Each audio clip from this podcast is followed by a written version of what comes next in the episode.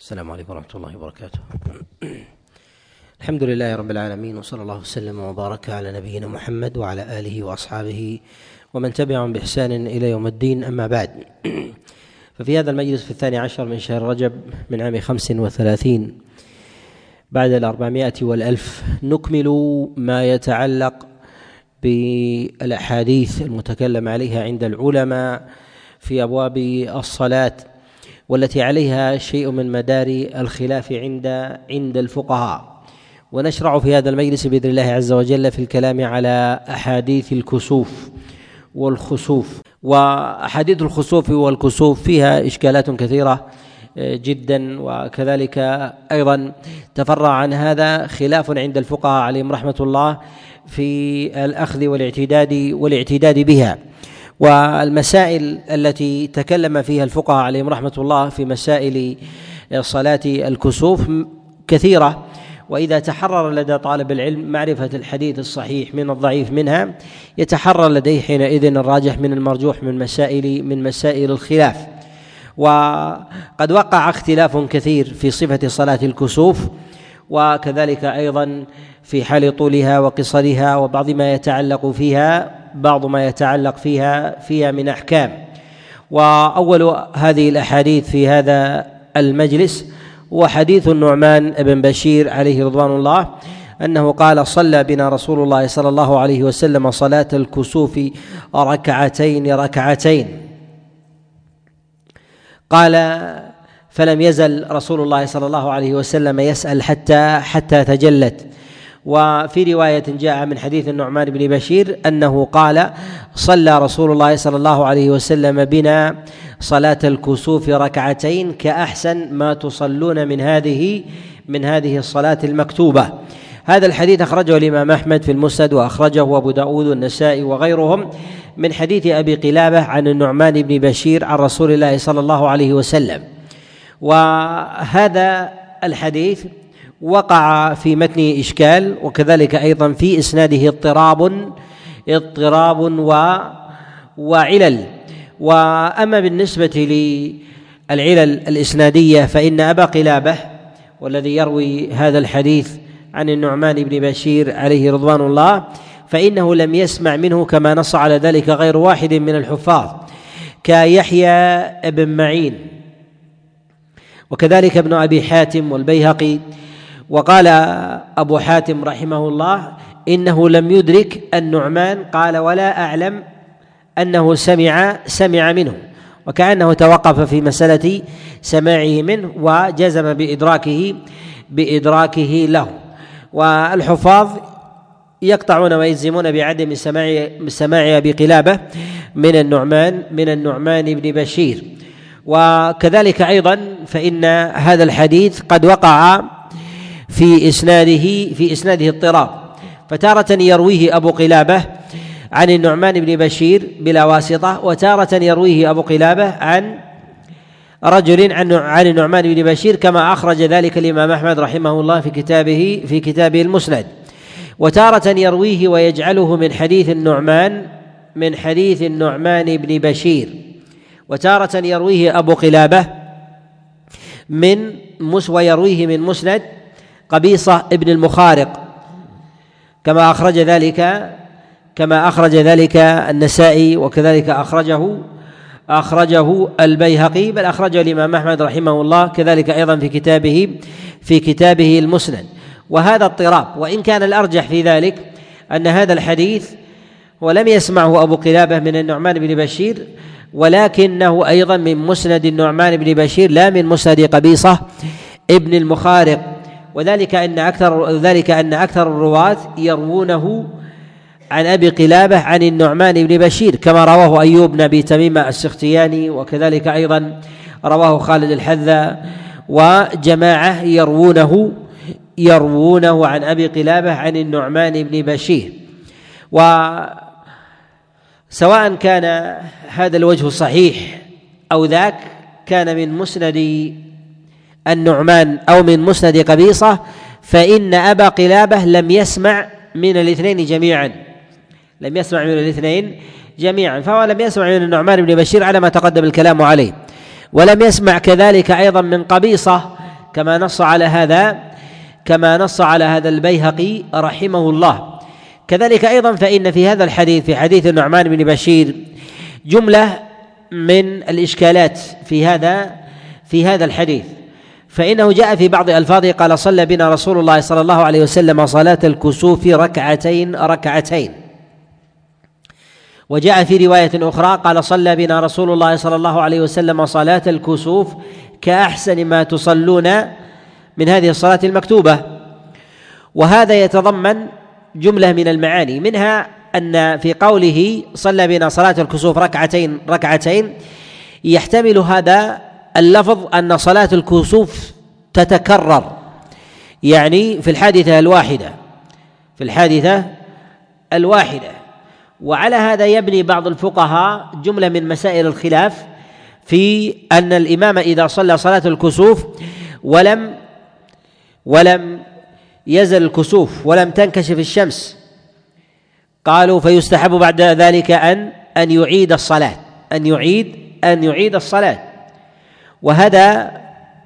وهذا لا دليل عليه يصح عن رسول الله صلى الله عليه وسلم. والأظهر أن النبي عليه الصلاة والسلام إنما صلى صلاة الكسوف مرة واحدة ومن غير تكرار ومن غير ومن غير تكرار. كذلك أيضا فإنه في أحد ألفاظه قال: إن رسول الله صلى الله عليه وسلم صلى صلاة الكسوف ركعتين كأحسن ما تصلون من هذه الصلاة، يعني المكتوبة. وهذا في قوله أن الركعتين لصلاة الكسوف تشابه الصلاة الصلاة العادية، يعني بركوع واحد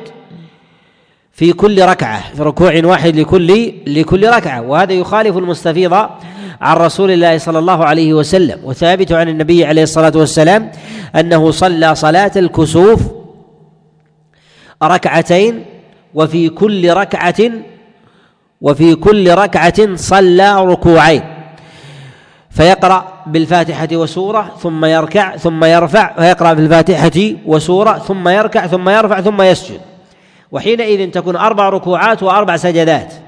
أربع ركوعات وأربع سجدات، في كل ركعة ركوعان وسجودان وسجودان وهذا هو ثابت عن النبي عليه الصلاة والسلام. ثبت ذلك عن النبي عليه الصلاة والسلام في الصحيحين،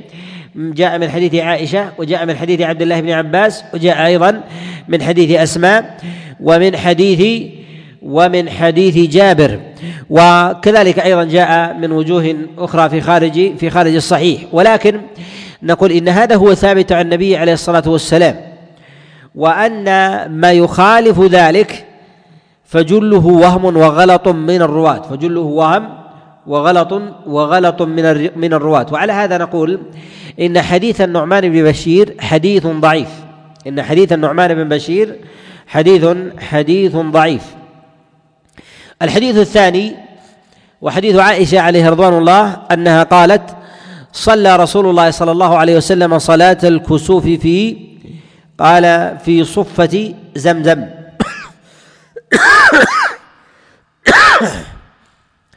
هذا الحديث أخرجه أخرجه النسائي في كتابه السنن من حديث عبده ابن عبد الرحيم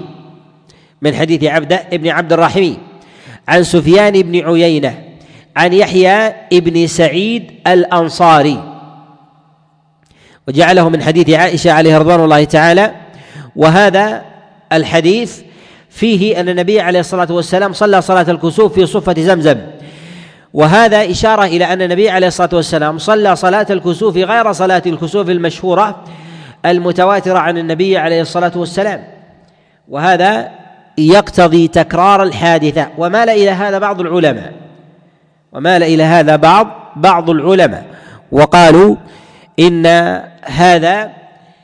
يسوغ القول ببقية الروايات والوجوه في مسائل صلاة الكسوف في مسائل صلاة الكسوف، وأن الركعات في حال تعددها أو تعدد الصور أنها تحمل على تعدد الحالة. ونقول إن ذكر صفة زمزم في هذا الحديث منكرة، وقد تفرد بها النسائي رحمه الله في كتابه في كتابه السنن من حديث عبده ابن عبد الرحيم. وعبد بن عبد الرحيم ما هو شيخ النسائي قد تفرد بهذه اللفظة، وخالفه في ذلك الثقات، فقد رووا هذا الحديث عن سفيان وتوبع عليه سفيان أيضا عن يحيى بن سعيد ولم يذكروا ولم يذكروا صفة زمزم ولم يذكروا صفة صفة زمزم مما يدل على أن هذه الزيادة إنما هي من مفاريد عبده ابن عبد الرحيم. وعبده بن عبد الرحيم قد وثقه بعض العلماء كالنسائي وقال أبو حاتم صدوق، ولكن أبا داود رحمه الله يقول لا لا أحدث عنه، وهذا إشارة إلى شيء إلى شيء من الوهم والغلط الذي ربما يقع يقع في بعض في بعض حديثهم. ومن القرائن على عدم قبول هذه الزيادة أن عبد بن عبد الرحيم هو في طبقة متأخرة، أن عبد بن عبد الرحيم في طبقة متأخرة وشيخ النسائي، ومثل هذه الزيادات لا ينبغي أن يتفرد بها على من سبقه من الرواة، وقد خالفه في ذلك جماعة من الرواة فرووا هذا الحديث عن سفيان وما ذكروا صفة زمزم.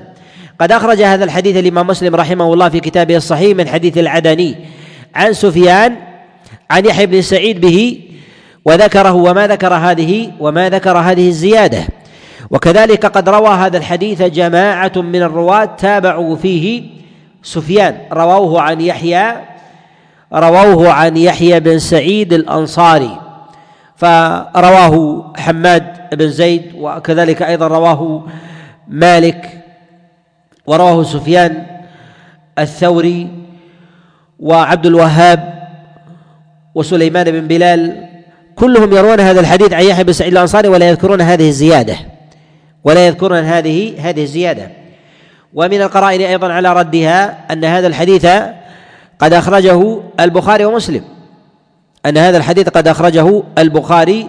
البخاري ومسلم عن عائشة عليها رضوان الله في صفة صلاة النبي عليه الصلاة والسلام للكسوف وما ذكروا هذه اللفظة وما ذكروا هذه هذه اللفظة. وحال عبده بن عبد الرحيم وإن كان صالحا في ذاته صدوقا في حديثه، إلا أنه إذا روى حديثا تفرد به في باب يحتاج إليه ولو لم يخالف لا يقبل منه، وكيف وقد خالفه من الثقات من هم أشهر وأحفظ وأقدر على ضبط هذه المرويات منه وأقدر على ضبط هذه المرويات منه. ثم أيضا إن عبده بن عبد الرحيم راو آفاقي فهو مروزي، وهذا الحديث لا يعرف لا يعرف بهذا اللفظ وبهذا التقييد وبالتكرار في حديث أهل الحجاز من المكيين والمدنيين، خاصة أنه يروي هذا الحديث عن سفيان بن عيينة إمام أهل الرواية في مكة إمام أهل الرواية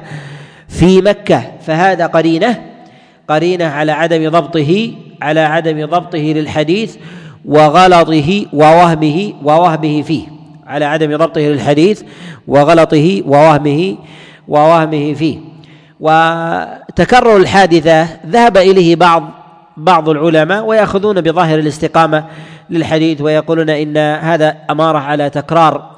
الكسوف، ولكن هذا مردود من وجهين، من جهة الرواية ومن جهة الحساب من جهة الرواية ومن جهة الحساب. أما من جهة الرواية فالروايات المستفيضة على أن صلاة الكسوف واحدة، وأن النبي عليه الصلاة والسلام صلى صلاة الكسوف في اليوم الذي مات فيه ابنه إبراهيم في اليوم الذي مات فيه ابنه ابنه إبراهيم. الأمر الثاني من جهة الحساب من جهة الحساب فأهل الحساب يقولون إن الكسوف الذي كان في زمن النبي صلى الله عليه وسلم لم يقع منه لم يقع إلا إلا مرة واحدة في تلك في تلك الحقبة. وتكلم في هذا بعض أهل الحساب حتى عينوا الساعة حتى عينوا الساعة التي التي حصل فيها فيها الكسوف، وهذا ممكن من جهة الحساب، وذلك أنك تستطيع أن تضبط ما يمكن أن يأتي من من حوادث كسوف مستقبلية، وأن تضبط أيضا الكسوف الماضي أن تضبط الكسوف الماضي. وأظنهم قد حددوها في المساء قرابة الساعة الثامنة الثامنة مساء الثامنة مساء وهذا إشارة إلى أن مثل هذه النوازل هي من القرائن التي ربما ربما يعرف فيها يعرف فيها وقوع نازلة من عدمها، خاصة ما يتعلق بالمسائل التي يمكن أن تدرك بالنظر تدرك بالنظر وهذا ليس دليلا مستقلا منفكا، وإنما الاعتماد في ذلك على على أبواب الرواية من جهة من جهة العلل. الحديث الثالث في هذا هو حديث جابر بن عبد الله عليه رضوان الله أن رسول الله صلى الله عليه وسلم صلى بهم صلاة الكسوف، أن النبي عليه الصلاة والسلام صلى بهم صلاة الكسوف ست ركوعات في ركعتين، يعني في كل ركعة ثلاثة، في كل ركعة جعل النبي عليه الصلاة والسلام ثلاثة ركوعات. وهذا الحديث أخرجه الإمام مسلم رحمه الله في كتابه في كتابه الصحيح من حديث عبد الملك بن أبي سليمان عن عطاء بن أبي رباح عن جابر بن عبد الله، وهذا الحديث مع إخراج الإمام مسلم رحمه الله له في كتابه الصحيح إلا أنه منكر أيضا، ومسلم في إراده له فيما يظهر أنه يعله لا يحتج به. وقرينة ذلك أن الإمام مسلم رحمه الله أورد ما قبل هذا الحديث عن جابر بن عبد الله ما يخالفه، أن النبي عليه الصلاة والسلام صلى صلاة الكسوف أربع ركوعات في ركعتين. أخرجه الإمام مسلم رحمه الله من حديث هشام الدستوائي عن أبي الزبير عن جابر بن عبد الله، فذكر اللفظ اللفظ الصحيح عن جابر بن عبد الله، ثم ذكر بعد ذلك ما يخالفه من حديث عبد الملك بن أبي سليمان عن عطاء عن جابر بن عبد الله أن النبي عليه الصلاة والسلام صلى صلاة الكسوف ست ركوع ست ركوعات أو ست ركعات في ركعتين، إشارة إلى علة السياق الثاني بتفرد عبد الملك بن أبي سليمان في هذا الحديث في هذا الحديث وأنه خالف رواية هشام الدستوائي عن أبي الزبير عن جابر بن عبد الله وعبد الملك بن أبي سليمان مع ثقته، إلا أنه تفرد بالإخراج له الإمام مسلم رحمه الله تفرد بالإخراج له الإمام مسلم رحمه الله وخولف في هذا الحديث في روايته له، والصواب في ذلك رواية هشام الدستوائي عن أبي الزبير عن جابر عن جابر بن عبد الله. ويدل على أن عبد الملك بن أبي سليمان لم يضبط هذا الخبر أنه قد اضطرب في هذا الحديث أنه قد اضطرب في هذا الحديث فتارة يروي هذا فتارة يروى هذا الحديث من حديث عبد الملك بن أبي سليمان عن عطاء بن أبي رباح عن جابر بن عبد الله، وتارة يرويه غيره، يعني غير عبد الملك بن أبي سليمان يروونه عن عطاء بن أبي رباح عن عبيد بن عمير عن عائشة. وكلا الوجهين قد أخرجها الإمام مسلم رحمه الله، يعني الوجه الأول وهو رواية عبد الملك بن أبي سليمان عن عطاء بن أبي رباح عن جابر بن عبد الله، والوجه الثاني هو رواية ابن جريج وقتادة عن عطاء بن أبي رباح عن عبيد بن عمير عن عائشة. وعلى هذا نقول إن الأصح في الوجهين هو رواية ابن جريج وقتادة عن عبيد بن عمير أو عن عطاء عن عبيد بن عمير عن عائشة. ولهذا الإمام أحمد رحمه الله يقدم ابن جريج على عبد الملك بن أبي سليمان عند عند الاختلاف. ثم أيضا إن هذا الحديث مع ورود الاختلاف فيه تارة يجعل من مسند جابر بن عبد الله عن عطاء عن جابر، وتارة يجعل من مسند عائشة من حديث عطاء عن عبيد بن عمير عن عائشة عليها رضوان الله، أن هذا الحديث أيضا من حديث عائشة من جهة متنه منكر من جهة متنه منكر وإخراج الإمام مسلم رحمه الله له عن جابر وعائشة أن النبي صلى الله عليه وسلم صلى صلاة الكسوف ست ركعات في ركعتين يخالف الثابت في الصحيحين عن عائشة عليها رضوان الله تعالى أيضا في صلاة النبي عليه الصلاة والسلام الكسوف، فقد روى هذا الحديث عن عائشة عروة بن الزبير، ورواه عن عروة جماعة. ومن الشريع من شاب العروة عن عروة بن الزبير عن عائشة عليه رضوان الله أن رسول الله صلى الله عليه وسلم صلى صلاة الكسوف ركعتين ركعتين في كل ركعة ركعتين. وأيضا رواه عن عائشة عمرة بنت عبد الرحمن عن عائشة عليه رضوان الله أن النبي صلى الله عليه وسلم صلى صلاة الكسوف أربع ركعات في ركعتين، يعني في كل ركعة ركعتان، في كل ركعة ركعتان. وهذا وهذا هو اللفظ الصحيح. وقد اتفق الشيخان على إخراج على إخراج حديث عروة وعمرة عن عائشة بهذا اللفظ. وتنكب البخاري رحمه الله إخراج لفظ الست ركعات، لفظ إخراج إخراج لفظ الست ركعات، وذلك لمخالفته للأحاديث المستفيضة عن رسول الله صلى الله عليه وسلم. وأما إخراج الإمام مسلم رحمه الله لهذا الوجه من حديث عائشة، نقول إن الإمام مسلم رحمه الله كما أنه صنف كتابه لإخراج الأحاديث الصحيحة عن رسول الله صلى الله عليه وسلم، إلا أنه يقصد في بعض المواضع إعلال بعض الوجوه وبعض الطرق عن رسول الله صلى الله عليه وسلم، فهو يقصد ويتعمد إيرادها إعلالا لها، تعمد إخراجها إعلالا إعلالا لها، وذلك بعدما يذكر اللفظ الأصح. والغالب من طريقة الإمام مسلم رحمه الله أنه يورد الحديث في صدر الباب الذي يعتمد عليه، ثم يورد بعد ذلك اللفظ المرجوح، فيصدر في الباب أو في مسند الصحابي اللفظ الراجح ثم يعقب عليه باللفظ المرجوح. وهذا ليس مضطردا ولكنه غالبا ليس مضطردا ولكنه غالبا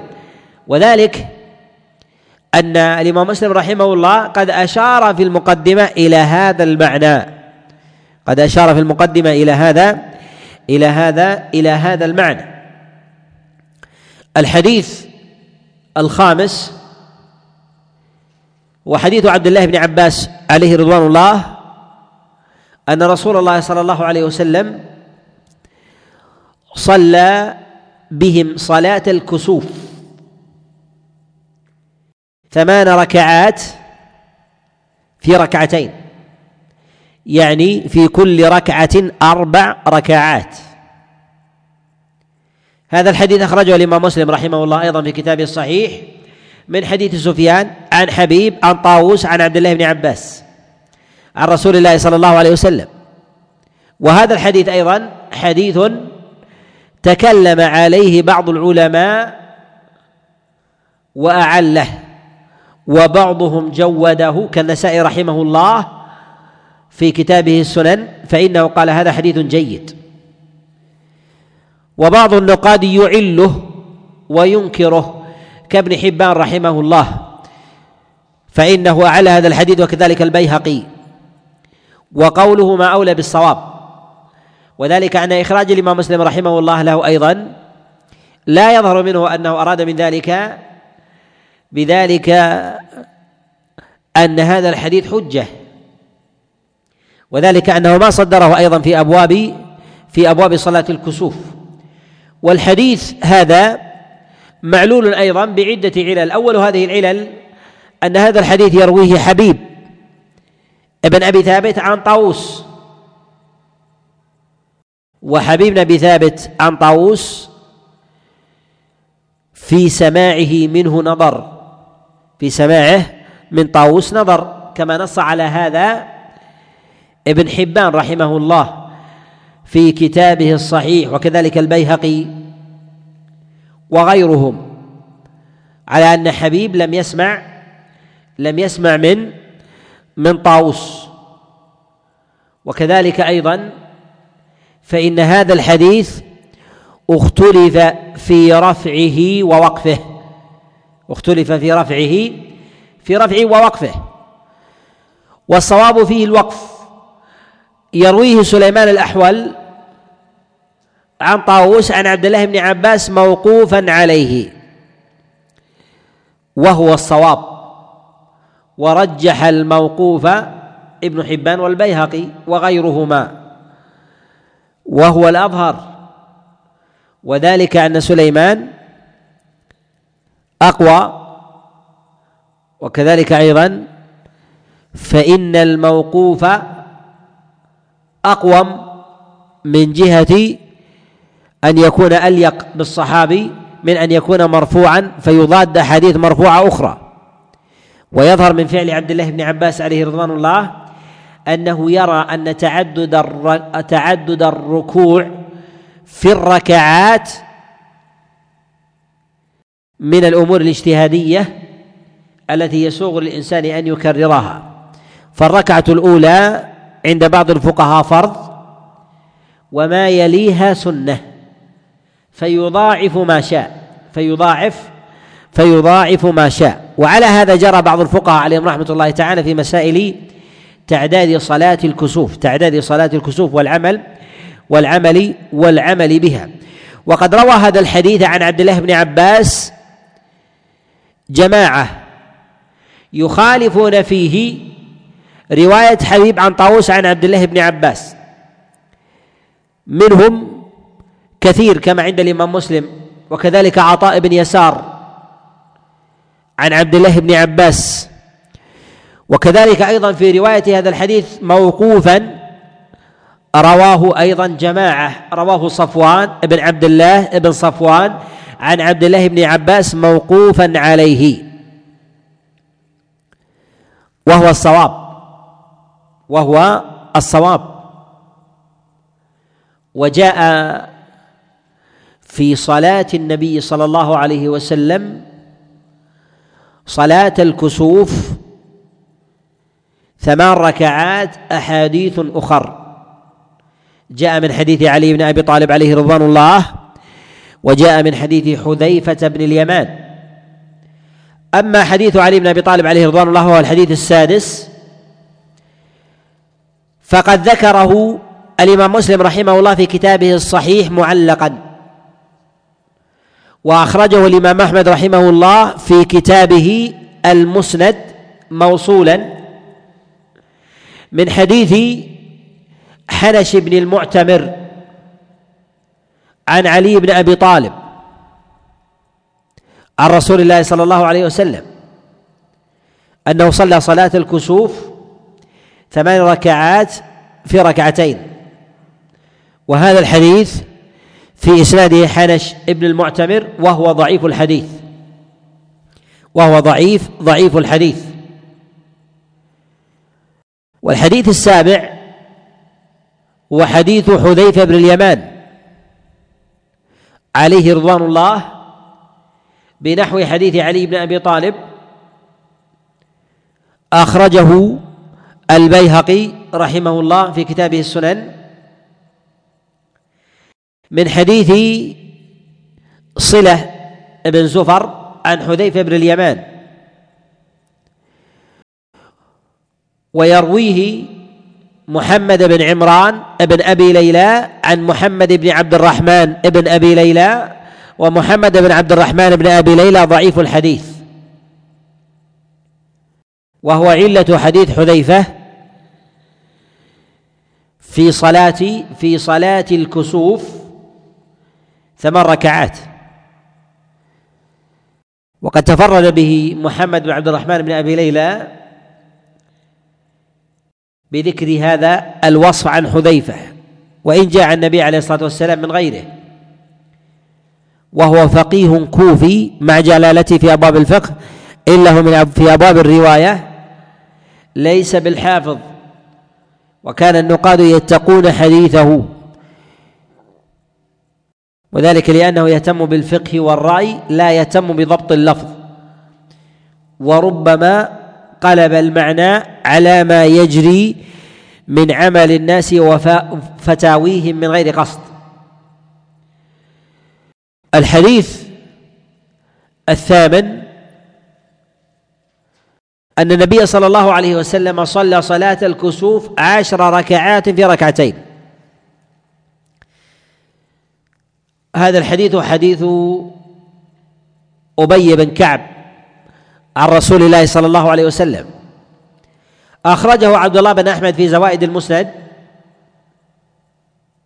والطبراني من حديث أبي جعفر الرازي يرويه أبو العالية رفيع بن مهران عن أبي بن كعب، وهذا الحديث تفرد به أبو جعفر الرازي وهو ضعيف الحديث لا يحتج به. يقول الطبراني رحمه الله: لم يروي عن النبي صلى الله عليه وسلم صلاة الكسوف عشر ركعات إلا أبي بن كعب، ولكن الحديث لا يصح أيضا عنه، ولكن الحديث لا يصح عن أبي بن كعب عليه رضوان الله، وهو حديث منكر، وهو أنكر أحاديث أعداد صلاة الكسوف وأشدها ضعفا. الحديث التاسع هو حديث عبد الله بن عباس عليه رضوان الله أنه قال: صلينا أو صلى بنا رسول الله صلى الله عليه وسلم صلاة الكسوف ولا نسمع له صوتا. هذا الحديث أخرجه الإمام أحمد في المسند وغيره من حديث عبد الله بن لهيعة عن حبيب عن عكرمة عن عبد الله بن عباس، وهذا الحديث في إسناده عبد الله بن لهيعة وهو ضعيف الحديث، وإن كان قد روى عنه في أحد الوجوه عبد الله بن مبارك، وعبد الله بن مبارك إمام ثقة جليل القدر في الحفظ والدراية والرواية، ولكن عبد الله بن لهيعة ضعيف قبل اختلاطه، ضعيف قبل قبل اختلاطه، وإن روى عنه القدماء قبل الاختلاط فيرون عنه في حال ضعف حديثه وقلة وقلة ضبطه، ومن روى عنه بعد اختلاطه فروى عنه على حال أشد من حاله الأولى، وهي قلة الحفظ والضبط مع الاختلاط. وعلى هذا نقول إن رواية عبد الله بن لهيعة إن رواية عبد الله بن لهيعة عن قدماء أصحابه وعن متأخريهم ضعيفة، ولكن عند القدماء تقبل في المتابعات من العبادلة وغيرهم، وبعد الاختلاط لا تقبل في المتابعات، وإذا انفرد من باب أولى أنها أشد ردا. الحديث العاشر والحادي عشر العاشر هو حديث السمرة ابن جندب عليه رضوان الله قال: صلى بنا رسول الله صلى الله عليه وسلم صلاة الكسوف فلم نسمع له حرفا. هذا الحديث أخرجه الإمام أحمد في كتاب المسند من حديث الأسود بن قيس عن ثعلب بن عباد عن سمرة عن رسول الله صلى الله عليه وسلم، والحديث في إسناده ثعلبة. قال ابن المديني رحمه الله: مجهول. كذلك فإنه لا يعرف من يروي عنه إلا الأسود بن قيس، وتفرده بهذا الحديث عن سمرة منكر. ثم أيضا إن هذا الحديث وحديث عبد الله بن عباس السابق في عدم قراءة النبي عليه الصلاة والسلام وعدم سماعهم لها منكر، كلا الحديثين منكر، وذلك لمخالفة هذان الحديثان للأحاديث الصحيحة في الصحيحين كحديث عائشة عليها رضوان الله، فإنه قد روى هذا الحديث، يعني حديث عائشة، البخاري ومسلم من حديث محمد بن شهاب عن عروة عن عائشة أن رسول الله صلى الله عليه وسلم صلى صلاة الكسوف ركعتين جهر بهما جهر فيهما بالقراءة. وهذا الحديث وإن تفرد بلفظ الجهر بن شهاب الزهري عن عروة، فالزهري إمام ضابط حافظ، وإخراج الشيخين لهذا اللفظ دليل على الاعتداد به. ثم أيضا فإن الرواة الذين لا يذكرون هذه الرواية وهي أن النبي عليه الصلاة والسلام جهر بها من غير الزهري عن عروة عن عائشة، فإنهم لا ينفون الجهر،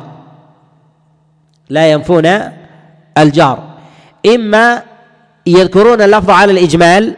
أن النبي صلى صلاة الكسوف ركعتين، وإما يذكرون ما يفهم منه عدم الجهر، وذلك كما جاء في بعض الروايات قالت عائشة فحزرنا أو فحازرت صلاة رسول الله صلى الله عليه وسلم فحازرت صلاة رسول الله صلى الله عليه وسلم بنحو سورة البقرة. قالوا هذا تقدير،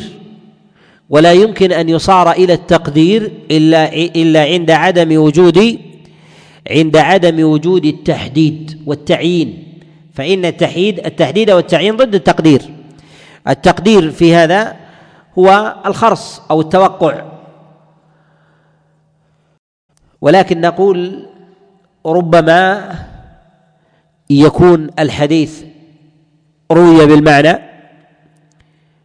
وابن شهاب مثبت ويضبط الألفاظ، والمثبت مقدم على النافي لزيادة علم عنده. ثم أيضا إن حذر أو تقدير القيام والقراءة هذا يرجع يرجع فيه إلى حال الناقل، فربما تذكر القراءة أن النبي قرأ، لكن ما الذي قرأ؟ نسي ما قرأ، فذكر تقدير تقدير القيام ذكر تقدير القيام. فعائشة عليها رضوان الله في روايتها في تقديرها للقيام لا تنفي لا تنفي الجهر لا تنفي الجهر وإنما تقدر طوله وإنما تقدر طوله وذلك أنه مع بعد العهد ومع كثرة الشرائع والمنقول عن النبي عليه الصلاة والسلام وكثرة الصلوات ينسى بماذا صلى بماذا صلى النبي عليه الصلاة والسلام في هذه الصلاة والصلاة الفلانية. ولكن التقدير في هذا يمكن أن الإنسان يضبطه، لأنه عائشة قال لأنها لأنها في طول يقرب من طول البقرة، وذلك لأن النبي عليه الصلاة والسلام قد أطال أطال بالناس. وجاء عن في رواية في بعض الأحاديث عن عبد الله بن عباس عليه رضوان الله أيضا حذر التقدير كعائشة. قال وفي هذا دليل على أن عبد الله بن عباس لا يثبت الجهر، وفي هذا نظر أيضا، أن التقدير لا ينفي الجهر ولكن قد يثبته وينسى ما قرئ وينسى ما قرئ فيبين المقدار فيبين المقدار وبعضهم يتكلف ويحال يجمع يقول عبد الله بن عباس ربما كان في آخر الصفوف لصغره فلم يسمع. نقول عائشة عليه رضوان الله وهي في حجرتها تسمع النبي عليه الصلاة والسلام تسمع النبي عليه الصلاة والسلام وعلى هذا نقول إن الصواب في ذلك في صلاة الكسوف أن الجهر في ذلك سنة لثبوت ذلك في الصحيحين، وأن صلاة الكسوف وأن صلاة الكسوف لم تتكرر في زمن النبي صلى الله عليه وسلم، ولم تقع إلا مرة إلا مرة واحدة. جازم بهذا الشافعي رحمه الله كما في الأم، والإمام أحمد كما نقله غير واحد من أصحابه، والبخاري وابن عبد البر، وكأن النسائي رحمه الله يميل إلى إلى تعدد واقعة الكسوف، والأصح ومنهم من يقطع ويجزم ومنهم من يحكي الاتفاق على أن صلاة الكسوف إنما وقعت مرة واحدة. وهنا ربما يستشكل في أبواب العمل والفقه أنه ثبت عن بعض الصحابة الزيادة على أربع ركعات في ركعتين، كما جاء عن عبد الله بن عباس، وروي في هذا أيضا عن علي بن أبي طالب. فما هو التوجيه؟ نقول إن التوجيه في هذا أن النبي صلى الله عليه وسلم جعل الركوع الزائد سنة، فيركع الإنسان ما شاء فيركع الإنسان ما شاء وهل في ذلك تقدير؟ نقول ليس ليس في هذا تقدير. إذا شعر أنه أطال بالناس قياما يركع ولا حرج عليه، وإن التزم بالركعتين فهو أولى، وإن أراد أن يزيد ثالثة ورابعة وذلك لخشية الإطالة بالناس والإثقال عليهم بالقيام، وأراد أن يغير إلى الركوع، فهذا لا بأس به لثبوته عن بعض الصحابة. كذلك أيضا أن تعدد الركوع في الصلاة ربما يطول يطول الكسوف فيحتاج إلى إطالة الصلاة فيحتاج إلى إطالة الصلاة وإطالة الصلاة في ذلك تحتاج إلى فصل، والفصل يكون بالركوع والفصل يكون يكون بالركوع. وعلى هذا جرى ما جاء عن السلف عليهم رحمة الله. وأما اختلاف الروايات الواردة عن النبي عليه الصلاة والسلام فنقول لا ينبغي أن يصحح عن النبي صلى الله عليه وسلم إلا إلا صورة واحدة، لأن الواقعة واحدة، ثم يلي هذا القول في الترجيح من يصحح أو من يقول إن النازلة واحدة ولكن تكررت الصلاة تكررت الصلاة وذلك لطول الكسوف وذلك لطول الكسوف ولو نظر بعض أهل الحساب، يمكن يكون قرينة أيضا من أمور الترجيح، لو نظر بعض أهل الحساب للزمن في علم أهل الحساب لصلاة الكسوف في زمن النبي عليه الصلاة والسلام ثم يقرنها بالطول المقدر بالطول المقدر يخرج بنتيجة هل النبي عليه الصلاة والسلام احتاج إلى إعادتها لإعادة صلاة الكسوف لأن لامتداد صلاة الكسوف أم لا، ويكون فيها ويكون هذا قرينة في معرفة ذلك. ونكتفي بهذا القدر، والله أعلم، صلى الله وسلم وبارك على نبينا محمد.